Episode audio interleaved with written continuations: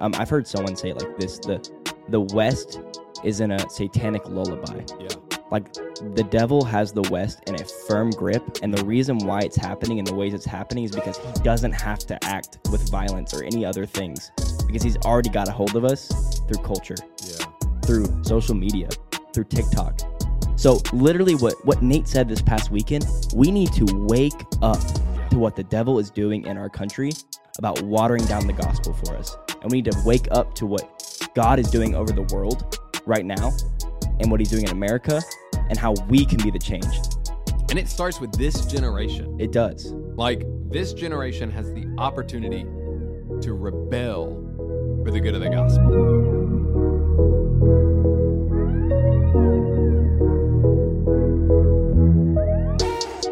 What is up, Brody Thomas? Yo, yo, yo. We are here for the Vantage Point and we are diving into a secret church recap. Are you ready? Yeah, we are. I'm so ready, bro. I know, I'm feeling this beat though.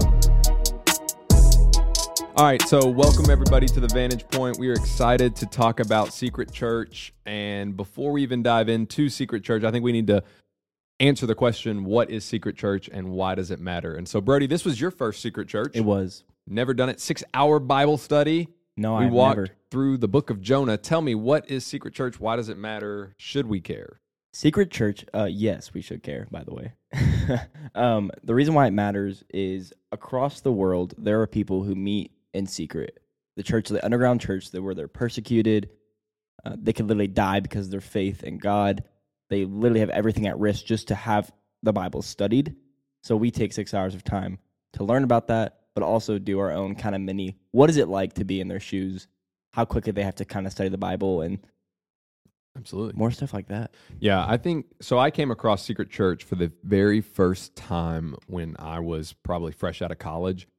And at that point in time, David Platt is the one that leads us in Secret Church. He's the one that does all the teaching. And he was sharing that he had been on a ton of different missionary journeys where he was meeting with persecuted Christians Yeah. and they didn't have a Bible.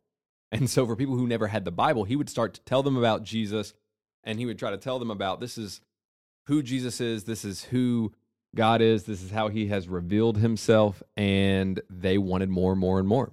Yeah. And so he would teach and they would just say, keep going.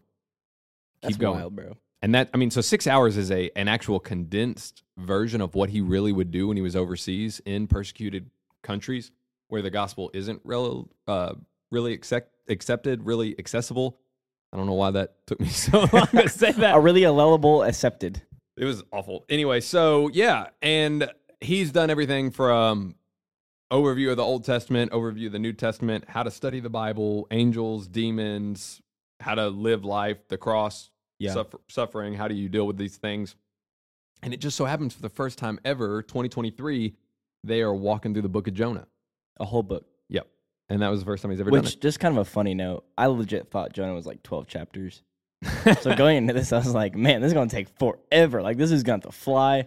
And then I looked at my Bible and I was like, oh, it's like four. yeah, it, it's four chapters. It's and- deep. And but- basically, the format was every chapter was a session. Yeah. And then in between those sessions, we had uh, something that I think was honestly a, a, a huge benefit to Oh everyone gosh. listening. They had a dope video series on the Iranian church, yeah, which is a persecuted secret church. they literally went to Iran, which is even Yeah. harder to do, Mm-hmm. and, And filmed secretly. everything in secret. Yeah. which secret church is kind of funny, but It is funny. man, and that was honestly the most powerful thing for me was just looking at some of that stuff. And I've known about the Iranian church for a bit. There's a documentary that I really want to watch called Sheep Among Wolves, which Mhm. is about that. But man, I just yeah, it was mind blowing, and we'll talk more about that today. But Absolutely. I, and so if you're listening, you find yourself listening to this, we want to cover what was Secret Church about and, and then what were our takeaways from it and why should you participate in things like this. So with that said, let's dive right on in. In, in thinking about studying scripture, because we'll we'll deal with that part first. What was the benefit of coming to Secret Church for you, Brody? You're Oh, and you're man. older, you're more mature in your faith when it comes to studying God's word, but what was the benefit of it? As someone who's never done it before. honestly, So my first reaction was, man, I really got to spend six hours of a Friday like doing this. Mm-hmm. Um, and then I felt really convicted because I just thought, well, if I love Jesus and I love the Bible, like that should be fun for me, you know? Yeah. So I changed that relatively quickly, and then I got excited about it. Uh, but for me, I didn't expect what to, to get out of it going into it. Mm-hmm. And I honestly got a ton. Like there was stuff I got from Jonah where I was like, that's convicting. Like I am Jonah sometimes. And we'll get into that a little bit, but I think even more so when we were drawing the contrast between the Iranian church and the American church. Yeah. In my head, I was just going through these things of like they're talking about people who have literally forfeit their families because they believe in Jesus. And they just are dedicated their whole life to sharing the gospel and they like even will pass out like they risk everything they'll get You know- arrested persecuted It's funny that you say that. I do want to unpack, and I don't know if you've realized the uh, correlation here. You're a huge Tennessee fan. so, yeah, Friday night studying God's word with a bunch of teenagers, maybe not the most exciting thing in the world. However, compare that to what we're supposed to be passionate about. yeah And then talk about going to a spring game where you're driving three hours down, three hours back. Mhm. The spring game's what, two hours, maybe three if you include a meal. yeah yeah and you don't yeah, you don't bat an eye at that. yeah you're right And I think, but I say that not to condemn you. Please don't hear me condemn you. I say it to to be a reflection for all of us. We don't value studying the Bible like we should. No. And so when it comes to, and I am a Bible nerd, so I, I do want to go ahead and say like I was jazzed about this, but we don't give the Scripture the weight it deserves. And it was fun, and is it and it is exciting. And like one of the things that was cool that David Platt did is he he connected scripture to scripture so well. Yeah. So like uh, as you walked through, he put every scripture reference that he was going to mention in this notebook that we got. i was that was one thing that i got too is the amount the amount of times the bible is cross-referenced with the bible is insane i don't know if Yeah. you've seen this picture it's gone viral recently of a pastor who like basically put this graph of the bible of every book Mm-hmm. and someone had drawn a line to where it, How they the, the references literally other? communicate with each other, and it looks like a rainbow. Like it is crazy how many Really? lines and other things connect. But it was just like if you don't believe God exists and that this is God breathed, then you're wrong. Like look at how many times these all connect. The Bible literally points, and it all points to Jesus. That's the cool Yeah. thing about it. So I love that David uh, took time to do that. Yeah. And I, I think it just shows you this is not done by accident. No, So I don't want to spend too much time necessarily in the study of Jonah because it's impossible to recap what take us six hours. Yeah, it would. what David Platt, uh, what he covered. But I, you know, maybe just highlight here what were a couple takeaways from the night, from the Bible study portion that you walked away with that would maybe encourage people, you know, if they were interested in, in doing this, which by the way, we could do this at a later date. I have access to it. If you're interested, hit me up at jaked at ibclex.com. Yep. Um, or you can just text me. But what, what are some takeaways that you were like, man, the, this stuck out to me as we walked through it? Mine's probably more so near the end of Jonah. Okay. So a brief overview is like Jonah gets goes against what God says, right? He's like, Yeah. nah, You not want me me, to give bro. I'm may running. give you the super Do s- it. spiritual quick Run it down. overview. Yeah. So you walk through chapter one, and in chapter one, what you have is you've got Jonah being called by God. It doesn't say when he was called by God, but certainly God spoke to him and told him, I need you to go to Nineveh. Well, Jonah being the wise guy that he is, which by the way, he was viewed as a a national leader. Like people would have heard about Jonah and celebrated him. He was like a celebrated Israelite. And Yep. so he hears this from God and he goes the exact opposite way. And I thought it was actually pretty dope that David Platt made this because I didn't know this. Tarshish was a year's journey Yeah, away. So that he's was wild. he's in Israel. He's told to go to Nineveh, which is the capital of Assyria. Yep. And my man gets on a boat to take a year long cruise Yeah. to Tarshish. And here's what's funny too. I remember my thought when he said that was Jonah's literally running from God, but I was like, you can't run from God. That's the funny No. part about it. Like God's everywhere. You can try and go to the end of the earth because at the time that would have been the end of the earth. Correct. And and he even said that. It, for them, it Yeah. was the modern day end of the earth. And he quoted other scripture that would say that as well. Yeah. Because My man is thorough. He is. But yeah, that was funny. I just kind of thought, you know, how often do I run from God or Yeah. try to? And then he's like, you literally can't run from me, dude. Like, I'm everywhere. Yeah. So then, after he gets on this boat, uh, a storm comes up out of nowhere. And even the sailors are like, man, somebody has ticked off a god. And they're freaking out. They don't know who it is. They start throwing stuff over sea. They're trying to figure out what's going on. And Jonah wakes up and he says, No, I know the issue. I'm the issue. Throw me over the sea. It's me. I'm the problem. Yeah, it's me. I'm the problem. And so they do. They throw him over the sea, and then instantly the storm stopped. And again, another cool part about this is the sailors actually recognized who God was.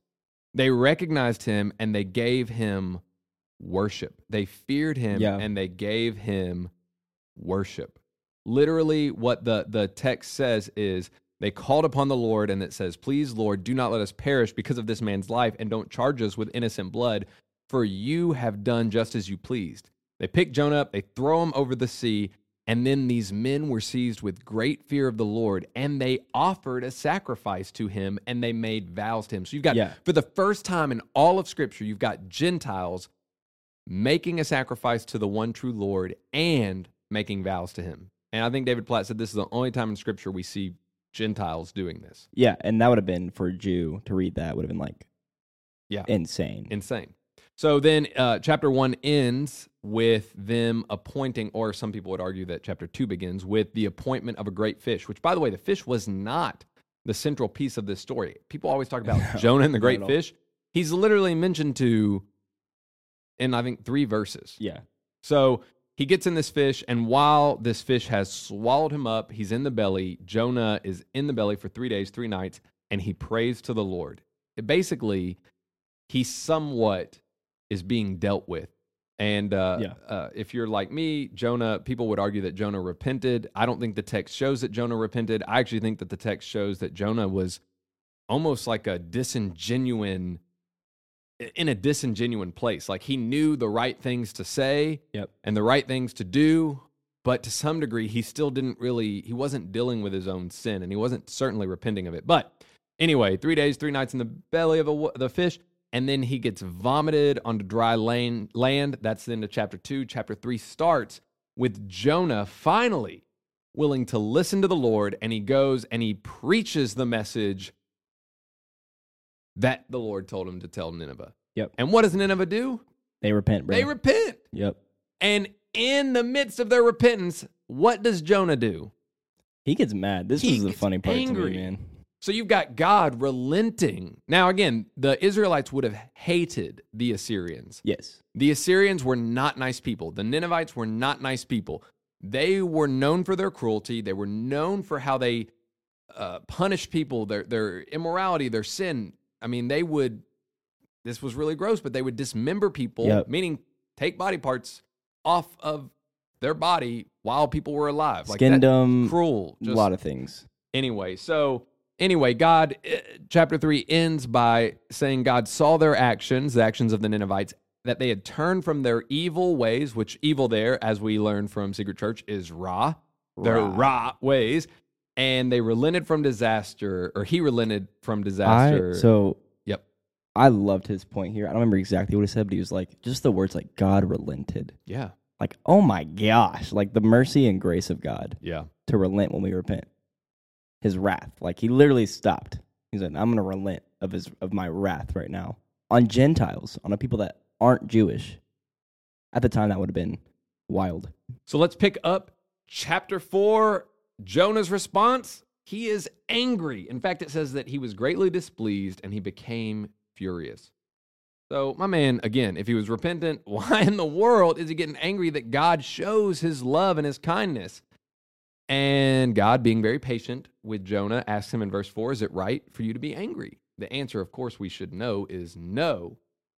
But Jonah, he left the city. And I did find this really interesting. I don't know if you caught this from Secret Church. It says that he left and he found a place east of it. Yeah, When people are running from God in disobedience in the Bible, there is a pattern of where they run, and they always run east. east. Yep.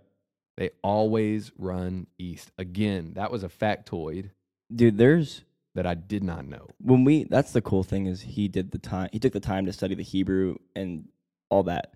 So the the tidbits you get when you do secret church are going to be deeper than you would get on a Sunday morning. Oh, absolutely. So even the whole thing of like the three days yeah. reference about the trip to death, Mm-hmm. and then cross reference that to Jesus, Which we saying- haven't touched on that. In this I mean, we're not. podcast, We can get into that because that's crazy. But yeah, you're right. It was going east. That's very significant. It is very significant. And I would again, you don't know until you know, right? Yeah. And obviously, we did not know at this point.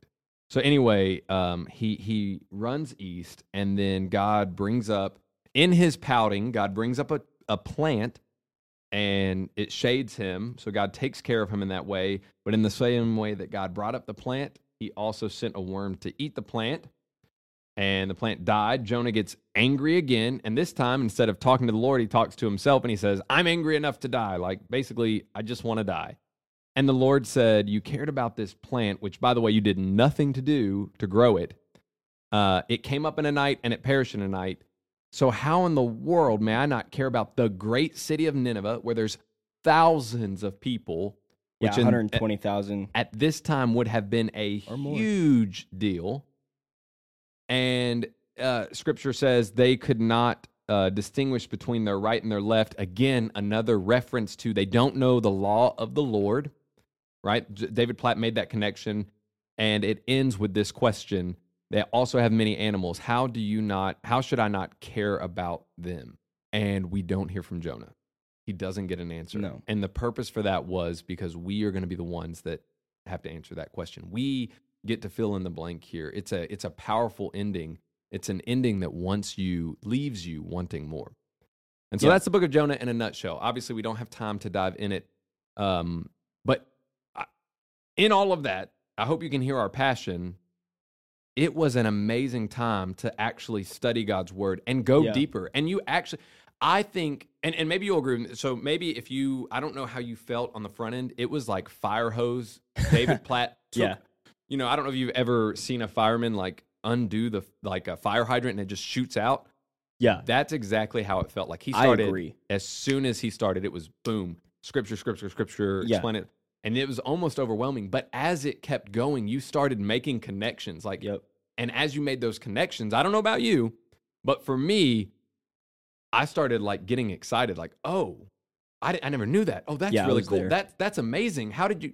It helps you to to see how the Bible communicates, and it proves that God supernaturally wrote this thing, and He's the one that keeps it in order, and and it and it it, it all communicates with Yeah. itself, and that stuff is exciting. I think that takeaway alone Yeah. for me was huge too. Mhm. Because I went back and I studied my normal, like, I'm reading through the Bible right now. Yeah. And I was finishing up Exodus going to Leviticus. And some of the things I learned at Secret Church, I was kind of coming, connecting to certain parts of that scripture. And it made it more like, wow, I should look at where this is referenced in the Bible. And then it was just kind of this whole new appreciation for scripture in my life where I'm even more excited to now read my Bible. So I'm like, what will I find out next? You know? Yeah.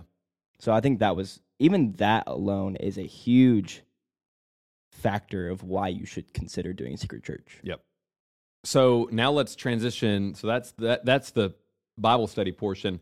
Let's talk about the Iranian church. So we were not prepared for this. I did not know this was coming, but we had an amazing video series during like the ending uh, basically every session would end with a 20 minute or so video document documentary of this guy's experience in the Iranian church and he started with the history of Iran. He started with the history of how it would have been the Persian Empire and, and what all that looked like. And then it walked through the installment of the church and how the church was there and what it looked like. And then it got to talk about the persecution that the church in Iran, Yes. Iran faced. And then after that, it ended with Which what do they do now? Quick- what are they doing now? quick side note too. So there's this website called World Watch List 2023 and they go and rank uh, all the countries top 50 in the world of most persecuted places for Christians specifically to live.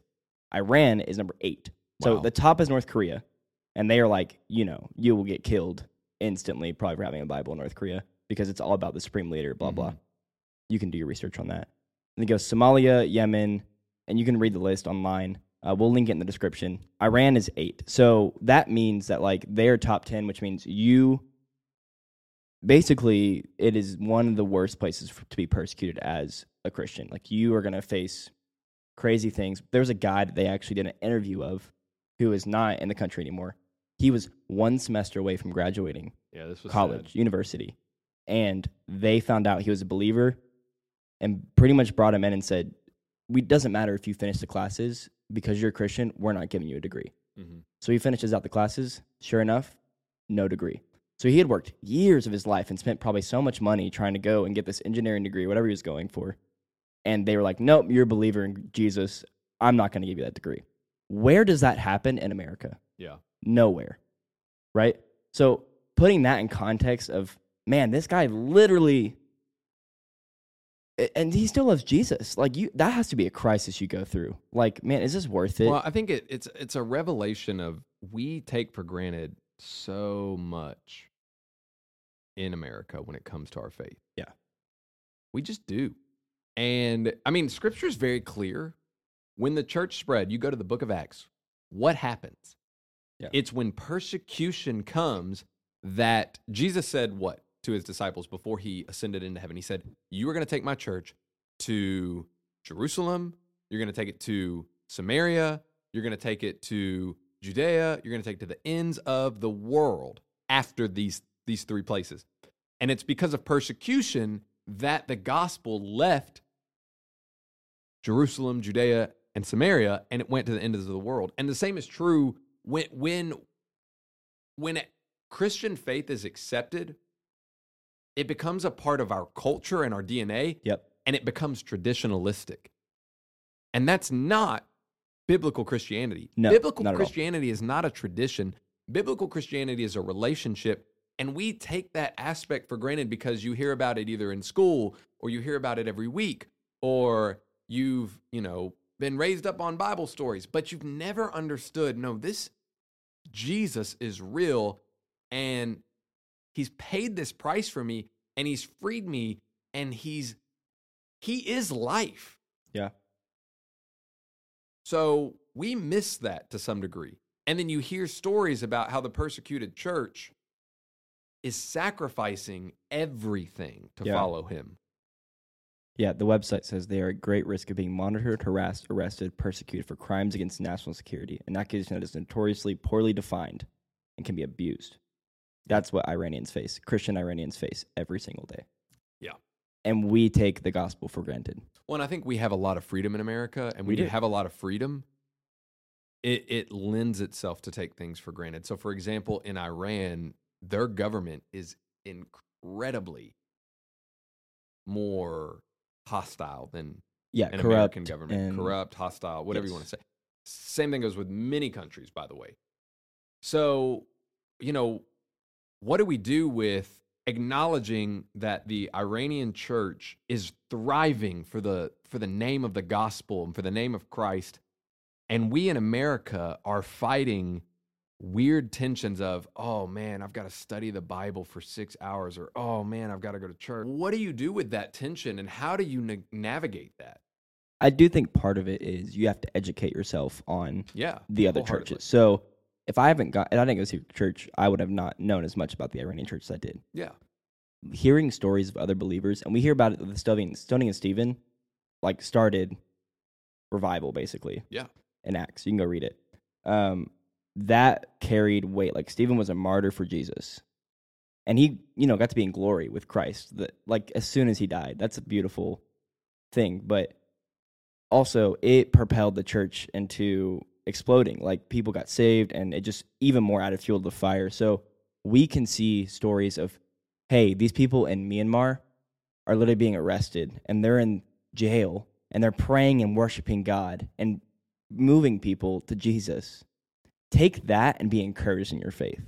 Like, be thankful first that you live in a country where you don't have to worry about this, but also make that fuel your fire to say, because I don't have to worry about this, I should be even more so vocal about the gospel in my school. take ownership of it. Absolutely. Like, this relationship with jesus is so amazing like and again I, I let me just be very clear this is not casting uh shame on other people like this is a wake-up call for me Yeah. Oh, same.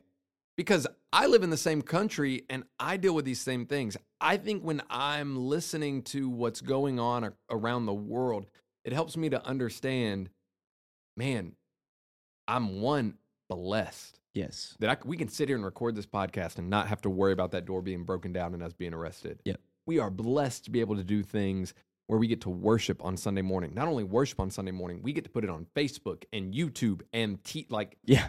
actual TV Yeah. and not have to worry about being Shut stormed down. or shut down. Yep. Praise God for that. But we also have to be weary of contentment. And and and it is good to be content in Christ. It is not good to be content in our walk with Christ. And, and what I mean by that, I want to be very, very clear here is we should be growing. We should be challenging ourselves. We should be allowing ourselves to be exposed to man, there are people who are dying for this. There are people who are risking everything for this. What what am I doing? It, it it's a conviction and a challenge, and, and I think it comes with a call to response. So as we wrap this podcast up, it, it's cool to hear about Jonah and and and be able to understand. Oh man, the Bible is so real and it's so impactful and it's so relevant to us. Like I think David Platt ended with uh, some takeaways in the book of Jonah, and basically those takeaways were um, what do we how is this relevant for us as we as we look at what jonah walked through how, how do we walk away with that. And, and and basically some of those conclusions are we are jonah right? And, and we need jesus. That that those are the two biggest takeaways and we could dive in it more. And then in line with that brody man we got to see our need for jesus. And and just like the Iranians literally are faced with depending on Jesus every day, we got to depend on Jesus just as much as they do. The only difference between us is them and them is we're not in a country that forces us to see our need so um, violently. Our country still forces us to see our need for Yeah. Jesus. When you look at sexual immorality, when you look at the gender conversation, when you look at uh, the attacks of pornography, when you look at comparison, and we need Jesus in those moments, but those aren't necessarily violent. No, and you can technically get away from them. Correct. Like I can delete social media and Yeah. then instantly I'm not really being affected by that. Yeah. Versus the government literally spying on me to arrest me, to catch me. Like that's totally different. But I agree, it is happening in a different way here. Um, I've heard someone say it like this: the the West is in a satanic lullaby. Yeah. like the devil has the west in a firm grip and the reason why it's happening in the ways it's happening is because he doesn't have to act with violence or any other things because he's already got a hold of us through culture Yeah. through social media through tiktok so literally what, what nate said this past weekend we need to wake up Yeah. to what the devil is doing in our country about watering down the gospel for us and we need to wake up to what god is doing over the world right now and what he's doing in america and how we can be the change And it starts with this generation. it does Like this generation has the opportunity to rebel for the good of the gospel. let's do it man I'm about it. i'm i'm gen z so i'm all with it Yeah. well, guys, I hope, again, I know we covered a lot. That was a, a, a huge spray of what was Secret Church, what was the point. I, the purpose of this podcast should be, as you're walking away from it, twofold. One, man, we want to encourage you to take opportunities to study the Bible. If you're not reading the Bible, we have a, another podcast on this channel called Read the Word. It's short, but it dives into scripture and it gives practical application for the everyday life. Get in the Bible. That's where it starts. You want to catch fire for the Lord, you want to wake up with a passion that, that is bigger than yourself. It all comes from Christ. But if we never look to him and we never listen to him in his word, you'll never catch that fire. yeah And then the second purpose would be don't take what God has given you for granted. Instead, use what He has given you, whether it's the freedoms or the persecutions, for the good of the gospel in your own life and in the lives of others. I think Secret Church was, was an amazing event. I'm so glad that I got to be a part of it. Um, and, and I would encourage you, as you get opportunities to dive deeper in your faith, if Jesus is everything to us, that should be a priority to us absolutely and and I know the tension that it's not, but fight those temptations Yep. and cling to the one that is bigger. yeah and be authentic like we all struggle with this i struggle with this all the time Yeah, So I mean, you opened up with your struggle about it. exactly, no, no one's ever, none of y'all are ever gonna come to me. and I'm gonna be like, well, you suck. I'm gonna say, man, welcome to the team. Let's Yeah. do this together, though. That's Yeah. the beauty of it. So Well, again, uh, uh, you know, I think I say this all the time. Jesus gave us three great things. He gave us salvation through his sacrifice. He gave us the Holy Spirit, our helper, and he gave us community. Don't be afraid to find community in the gospel and the believers who cling to that same gospel. And that comes through authenticity. So, bro, thanks for taking time and uh, chatting with me. absolutely, bro. It was, Anytime. it was fun to kind of walk through Secret Church, and we will uh, we will end this bad boy. Yeah, follow us on social medias. Y'all, season two is gonna be fire. Yeah. So season one is about to come to an end. We've got one more podcast, and after that episode, we're gonna still be doing read the word, Yep. but we are gonna be winding it down for the actual vantage point conversations, and we will start back up with season two in the fall. It's gonna be dope. Yeah, buddy. Hey, thanks for listening. Peace.